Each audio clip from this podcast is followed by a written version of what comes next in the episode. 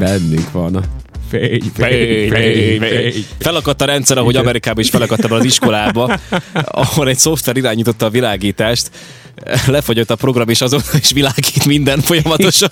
Nem lehet lekapcsolni. eszébe jut, ezt kikapcsolni, Hát, vagy hogy kihúzni a konnektorból. ne, nem tudom, nem, nem, nem, nem Hát lehet. 2021. augusztus 24-én romlott el, mert hibásodott meg ez a szoftver, ez a hiper-szuper szoftver. Igen. Kiírta, hogy Bagos lett, e- error, system busy, System onnantól kezdve busy. elfoglalt valóban, és ne- nem foglalkozik semmi mással. Ö, és hát elég sok pénzbe kerül az a helyzet, ugye ez, ez a folyamatos világításnak a, a de nem igaz, hogy nem tesznek semmit, tehát én ezt, ezt Hát nem tudom kifizetés. Hát felfogni. most Hát kezdtek el, nekem az a vicces, hogy most, igen, tehát volt arra példa, hogy tehát a tanárok már nem tudtak elviselni, kicsobartak, nem tudom, villanykörtéket, volt, aki valamilyen főhálózatokról ilyen áramköröket kapcsolt le. Ez vagy egy biztos valamilyen idősebb Keren vezette, vezeti ezt az iskolát, és akkor Igen, de, így így- ne, nem. De, de hogy így, eh, ez 2021-es hír, eh, vagy 2021-ben történt az eset, és hát Augusztus most, most kezdtek 24-e. el gondolkodni. Tehát egy évig viszont folyamatosan világított, most hát úgy próbálták így menteni a helyzetet.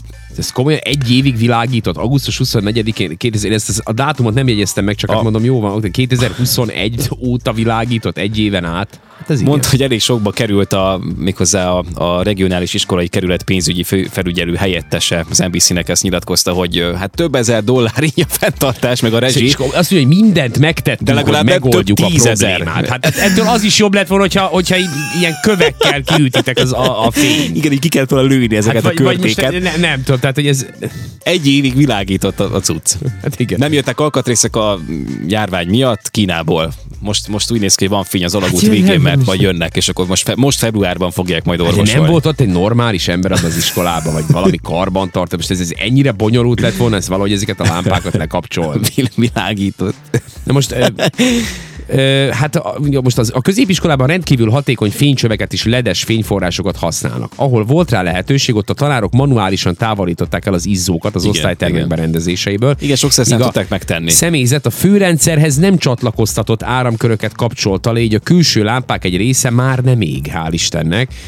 Van remény egyébként, ugye a Reflex Lightning Group elnöke nyilatkozott, hogy a rendszer cseréhez szükséges alkatrészek végre megérkeztek a kínai gyárból, és akkor várhatóan a februári szünetben el is végzik a telepítésüket, tehát még egy kicsit kell kibírni, és akkor kicserélik a főrendszert. Igen. Tehát Jó, nyilván nem Már csak egy látjuk. kicsit kell fizetni. Nem vagyunk Több ezer ott. dolláros cehet. Lehet, hogy ez tényleg egy olyan probléma, hogy így hát nem lehet megoldani, de, de ezt annyira elképzelhetetlennek tartom, hogy tényleg ennyire nehéz, vagy ennyire komplikált legyen ezt megszervezni, de jó, hát most lehet, hogy így van.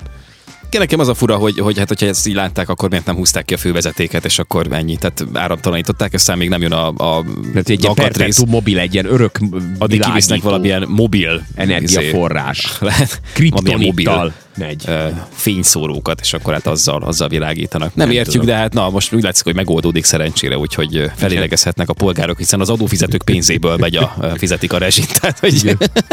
Igen, igen, igen. Drága Mondta, volt. mondta az előbb Dávid egyébként, hogy van még az a híres kaszinó, a Flamingo, csak az Észak-Macedóniában van.